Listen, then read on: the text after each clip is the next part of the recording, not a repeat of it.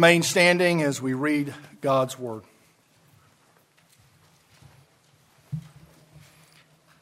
Having recited the entirety of the Ten Commandments from the book of Exodus this morning, our scripture reading comes from the uh, book of Deuteronomy, the fifth chapter, and just the 16th verse. Let's give careful attention to the public reading of God's words. It's found in Deuteronomy chapter 5, verse 16. Honor your father and your mother, as the Lord your God has commanded you, so that you may live long and that it may go well with you in the land the Lord your God is giving you. Let's pray. Blessed are you, O Lord, our God, King of the universe, who has sanctified us by your word and who has called us to engage in the study of that word. We pray, Holy Spirit, that you would sweeten this word in our hearts, that together we might grow in our knowledge of you and ourselves and the world that you have made, that we might more enjoy the calling you have given to us, and that we might honor you more along the path of life. And we pray this in the name of the Lord Jesus, your Son, who lives and reigns with you and the Holy Spirit, one God, forever and ever. Amen. Be seated, please. Well, we continue on in our study of the Ten Commandments, uh, although this, at least for the time being, may be our last uh, sermon in this series. I was going to be here next week, but I was having a, um, some a crown taken off and put on, and um, she couldn't get the tooth numb enough for me to say, "Okay, keep going." So she said what she had already suspected, and that is that I need a root canal. Well, the good thing is my brother's an endodontist, and uh, he lives up in Pennsylvania. So I'm going to be traveling at the end of the week to uh, see my brother, and as it turns out, it will work out that I'm going to be able to spend some more time with him than anticipated. So a good friend of mine, Mike Glodo, is going to cover for me. Uh, downside is I've got to get a root canal. Uh, good side is I get to spend some good time with my brother, who really is uh, one of my best friends. And uh, I know that's not always the case among siblings, especially brothers, but it is with us, and so uh, it'll be a delight. So, that being the case, and, and, since we're finishing uh, our, our uh, duty to God or our love for God this morning by looking at honor your father and mother, um, we will probably pick up this at a later point. Well, we have looked at the first word, uh, recognize the Lord as one. The second word, wear the Lord's name well. The third word, observe the Lord's day. And now we come to this uh, fourth word, honor your father and your mother. And so we're going to take a look at this uh, final word that focuses our attention on our love for God. Now, the command here is, is very simple, this, this, um, this fourth word. Uh, there's a command given, and then there's a promise appended to it. And as we'll see later, the Apostle Paul mentions this. He says, This is the first commandment with a promise. So let's first of all look at the commandment, and then after we look at the commandment, we'll look at the promise. So the commandment uh, honor your father and mother. Two questions here. Uh, how do we do this? What does it mean to honor? This is a word that is used both with regard to uh, what we do to parents, honor father and mother. It's also a word that is used for what we do to God, honor God, but often when God is the object, it will be translated glorify God.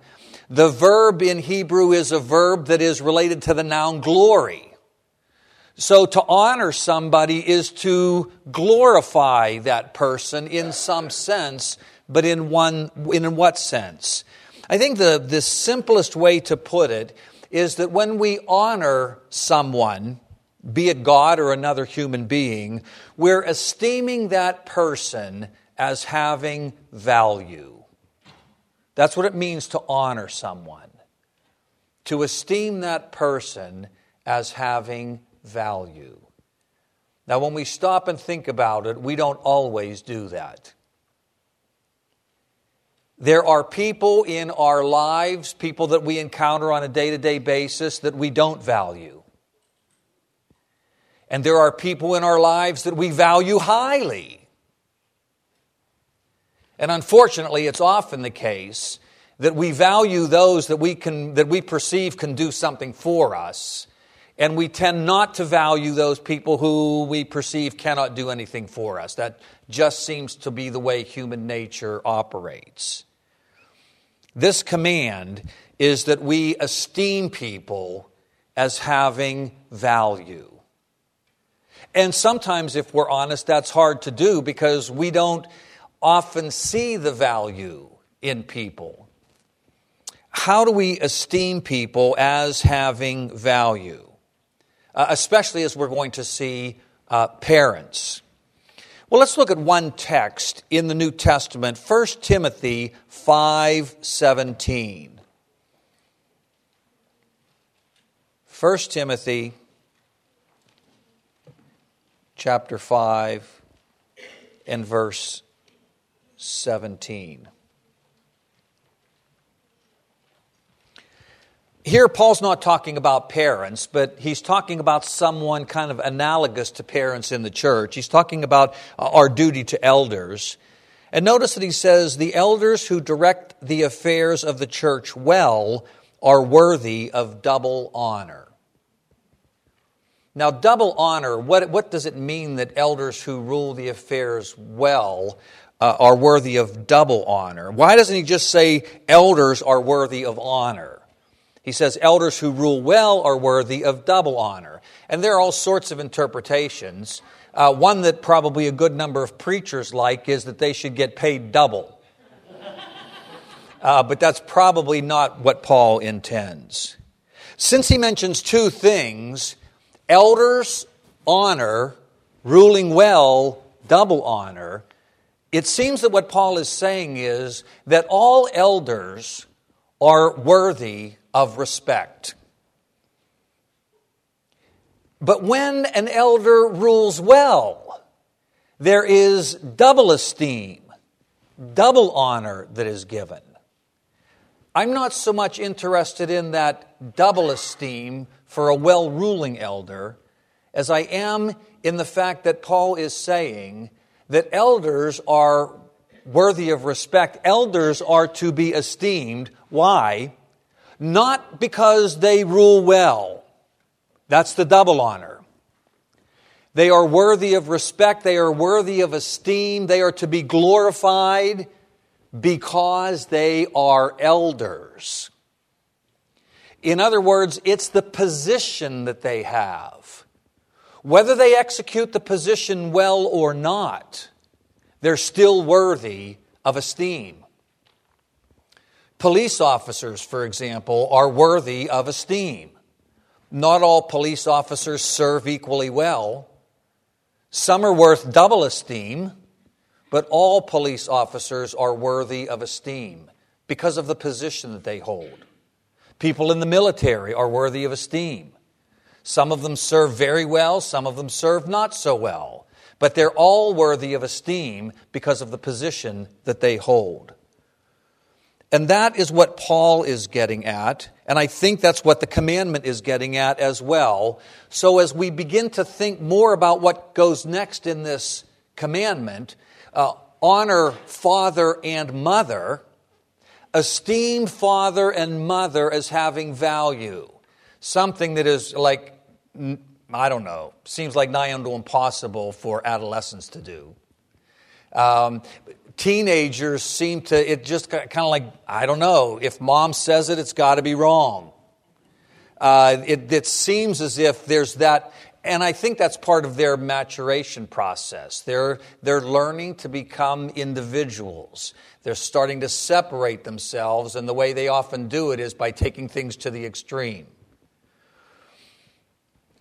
So, how do we honor father and mother by esteeming father and mother as having value in our eyes, valuing who they are, valuing what they say, valuing what they do. Uh, see, Paul, uh, the, the commandment says, honor your father and mother, your parents. because of their position. I have to think that in a group of people this size, we have people who have or have had parents who have not done a very good job. In fact, there are probably people in here who look back on their parenting and say, that was really pretty miserable. How do you honor father and mother when father and mother, father or mother, have not done a good job at all?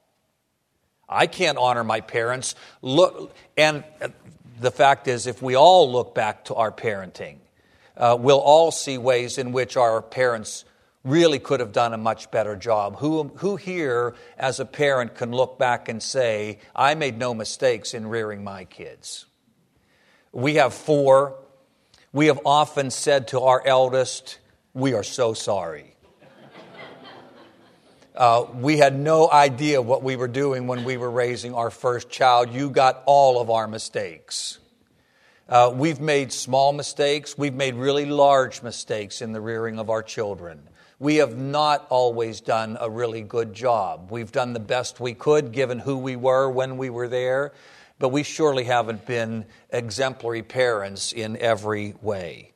How can we expect our kids to honor us if they can look back and see all of the mistakes that we have made? How can you honor parents, be they here or gone, uh, when you look back and think of all the mistakes that have been made, all the things that should have been done differently? The commandment calls us to honor our parents simply because they're our parents, not because of how good a job they did or didn't do. It's because of the unique position that God placed them in in our lives. Now, for many of us, it's fairly easy to honor father and mother because, sure, they made mistakes, but on the whole, we look back with deep love and deep admiration. As you know, my parents are both gone, and uh, I still think of things that I wish they hadn't done that, and I wish they hadn't done that. But you know, overall, when I look back at my own parenting, I'm very grateful that I had two uh, very solid, faithful, Christian, loving, imperfect parents. I'm sure many of you feel the exact same way but it's because of their position that we honor them.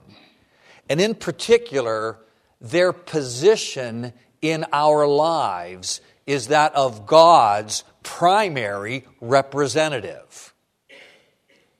Parents are the primary disciplers of the next generation of Christians.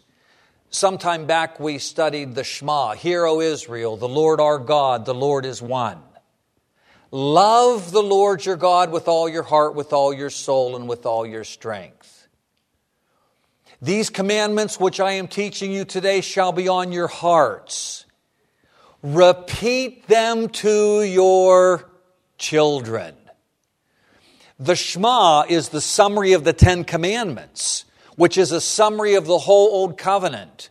And the Shema really focuses on two things love God with all of your heart and pass this love on to your children.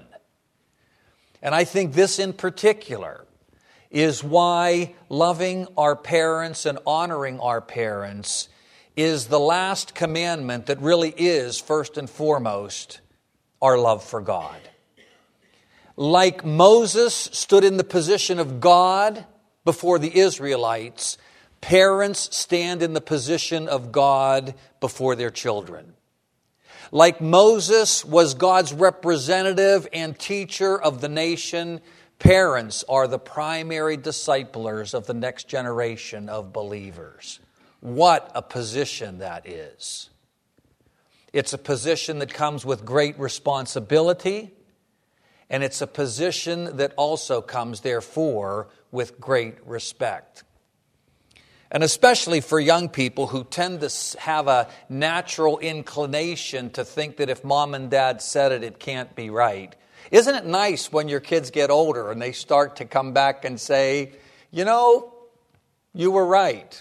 Our daughter's in the middle of transitioning from college to the work world, and I can see in our conversations that mm, she really wants to kind of make it on her own she wants to make her own decisions. She's not really receptive 100% at this point to mom and dad's input. That's okay. She's got to find her own path.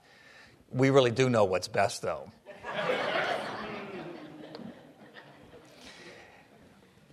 Young people have to realize that marvelous position that God has placed their parents in, with all their strengths, with all their weaknesses.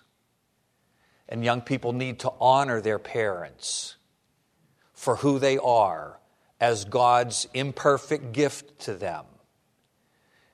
God uses even all of the imperfections of our parents to shape us into the people that He wants us to be. And if your parents, like mine, aren't here, uh, we still honor them uh, in our hearts. We honor the memory of our parents in the keeping of the commandments. But there's application of this commandment that extends beyond the relationship of children to parents. When we talked about observing the Lord's Day, I quoted from the Heidelberg Catechism. This morning, let's take a brief look at the Westminster Shorter Catechism when it says what is required in the fifth commandment. The fifth commandment requires the preserving the honor and performing the duties belonging to everyone in their several places and relations as superiors, inferiors, or equals. Isn't that interesting? That the Westminster divines, when they were thinking about how do we honor our parents did not limit this command to the child parent relationship, but said, really, there are implications in this commandment for how we relate to absolutely everybody. And we all have people in one way or another, socially, in terms of work, in terms of family. There's hierarchy built in to the world that God has made. We have people who are, are superiors. We have people who are our inferiors. We have people who are our equals. Now, this doesn't have to do with what it means to be a human, but it has to do with our relationships and the roles that we play in life. And we all have people in all three of these categories. There are people above us, people below us, people beside us. And the Westminster Shorter Catechism says that we honor father and mother when we preserve the honor and perform the duties that are necessary in our relations with absolutely everybody. Now, how can that be? What, what are the. I wasn't there, I can't get back into their heads, but I think I know why the Westminster Divines were, were willing to expand the application of this commandment to all of our relationships.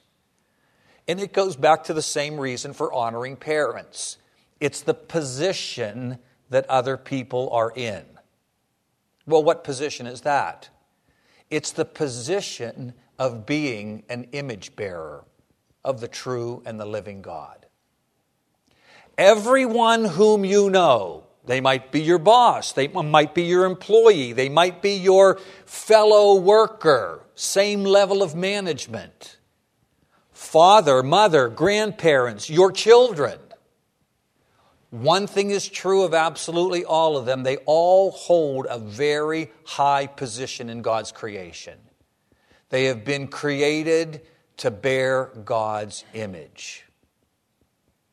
And I'm convinced that this is one of the, if not the most fundamental truth about humanity that we have to continually remind ourselves of. People are created in the image of God. And that has to affect very profoundly our relationships with everyone. Let's just presume that somebody came to visit this morning in this church and you were standing out front and they drove up in a nice car uh, and they were well dressed. There would be kind of a natural connection that you would experience with them. There would be kind of a natural honoring of that person. Well, let's say after the church service, you're sitting at a red light, and there's somebody at the red light extremely disheveled, holding a sign, homeless, will work for food. Just stop and think of all the thoughts that start to go through your mind. There is not that same kind of honoring. Because man looks on the outside and God looks inside. And we need to learn to see people by looking at the inside. And when we look at the inside, we see the image of God the well dressed, nice car driving person, the homeless person that you would want to stay away from, they're all exactly the same. They're image bearers. How many of you have gone through grandma's attic or something and you find this, this, this pewter vase, tarnished, hasn't seen the light of day for years? There's no shine, there's no glimmer, there's no luster. There's nothing attractive about it when you look on the outside. It's just all covered up with stuff. Well, that's the way human life is like. That's sometimes what our parents are like, young people. They're just covered up with stuff. And all we see is the yucky stuff that is on the outside. Parents, that's how you view your kids sometimes, right? The only thing you can see is the yucky stuff that is going on on the outside. That's how we can see coworkers and neighbors. But God invites us through this commandment to honor people, to see in them all the image of God, and because they hold the position of image bearer, they are all worthy of our esteem, our respect, being treated as people with value not because of what they can or cannot do for us, but because of who they are as God's image bearers. Would God grant us grace as His people to be able to see everybody as a shining image of the true and living God? I guarantee you it will make a difference in how you treat people. If before you think that thought, say that word, express that feeling, you realize that you are in the presence of God through an image bearer that you are looking at eye to eye. Honor father and mother requires us not only to esteem our parents as having value, but to esteem everyone in their several places and relations as superiors, inferiors, or equals as having value because they have been created in the image of God. Now, the promise. The Westminster Shorter Catechism in question 66 goes on to ask, What's the reason annexed to the fifth commandment? And the answer the reason annexed to the fifth commandment is a promise of long life and prosperity. Two things a promise of long life and prosperity. Why do the Westminster Divines say that God promises long life and prosperity for those who keep this commandment? Well, it's because that's what Deuteronomy says. First of all, it promises a long life. And the promise of long life is not unique to this commandment. Deuteronomy 4:40 Keep his decrees and commands which I am giving you today so that you may live long. Deuteronomy 6 2, so that you may enjoy long life. Deuteronomy 22 7, so that you may have a long life. Deuteronomy 32 47, they are not just idle words for you, they are your life. By them you will live long. Throughout the book of Deuteronomy, not just with regard to honoring father and mother, but with regard to all of the commandments, the promise is that in the keeping of the commandments there is life and there is long life. But you know, many of us can imagine a long life that we wouldn't want to live. Right? Well, the commandment has a promise that is not just a long life, but it's a good life. That you may live long and that it may go well with you. Now, in English, good and well are two different words, but in Hebrew, good and well are the same word. And so this really is the promise of a good life. There are multiple differences between the Ten Commandments in Exodus and in Deuteronomy. Here's just one small one that this promise of a good life, what the Westminster Divines call prosperity, it's not mentioned in Exodus 20, but it is in Deuteronomy 5, and it's also a twin theme throughout the book of Deuteronomy. Deuteronomy 4:40, keep his decrees and commands which I am giving you today, so that it may go well with you. Deuteronomy 6 3, Hear, O Israel, and be careful to obey, so that it may go well with you, and that you may increase greatly in a land flowing with milk and honey. A land flowing with milk and honey is the quintessential Old Testament expression for the abundant life in Israel. Milk, to us, is just kind of what you put on cereal. Uh, honey, you might use it on your oatmeal. But milk and honey in the Old Testament were luxuries. A land that is flowing, not, not just dripping, not just a little bit. It's a land that is flowing with milk and honey, a land flowing with prosperity. Now, talk of long life as a promise for keeping the commandments, talk of prosperity as a promise for keeping commandments might sound kind of Old Testamentish, but aren't we New Testament believers who focus on the spiritual and not the physical? No. That, that's my short answer. Here's a little bit longer of one Ephesians 6 1 to 2, New Testament. Children, obey your parents in the Lord, for this is right. And then Paul quotes, honor your father and your mother. And then Paul inserts, which is the first commandment with a promise. And then he quotes, so that it may go well with you, the good life, and that you may enjoy long life on the earth. So the idea that I grew up with that the Old Testament was physical and the New Testament is spiritual is a, is a choice that the Bible doesn't want us to make. The, the spirituality of Old Testament believers encompassed all of their lives body, mind, spirit, the whole thing.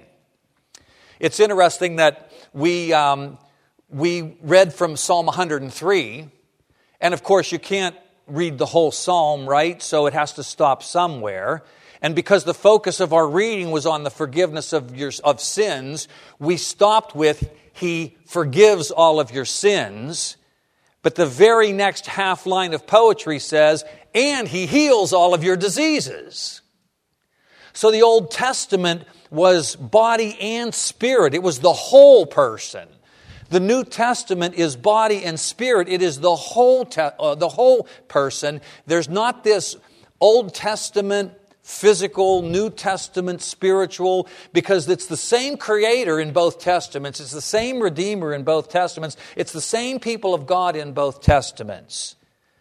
And so, this promise of a long, good life, Paul says, New Testament children, obey your parents. Why? Because it pays. Now, there are other reasons, right? Their position, but also because there's a promise it'll go well with you and you'll have a long life on the earth. That's the rule of God for the church. Now, probably you already have exceptions rattling through your minds, don't you? There, there are exceptions. This is the rule that as we live in keeping with divine principles, it enhances the quality of life. If we live out of accord with divine principles, it deteriorates the quality of life. I'm sure somehow we could get access to the roof. And if we were to stand on the roof right after the service, uh, the highest point on the front of the building, we would all have a choice do we want to step off or not? Most of us would choose not to step off, right? If you chose to step off, would it enhance the quality of your life or detract from it? It would detract from it. Why? Because you are not living in keeping with one of God's divine principles called gravity. And the same is true with all of God's principles. When we live in keeping with divine principles, it enhances the quality of life. That's why Deuteronomy has this theme running through the whole book. If you keep my commandments, it will go well with you and you'll live long. That's the rule. There are exceptions. We all have experienced exceptions, be it family or friends. But the exceptions are just that. They're exceptions to the rule, and they're here, no doubt, because we ate that apple.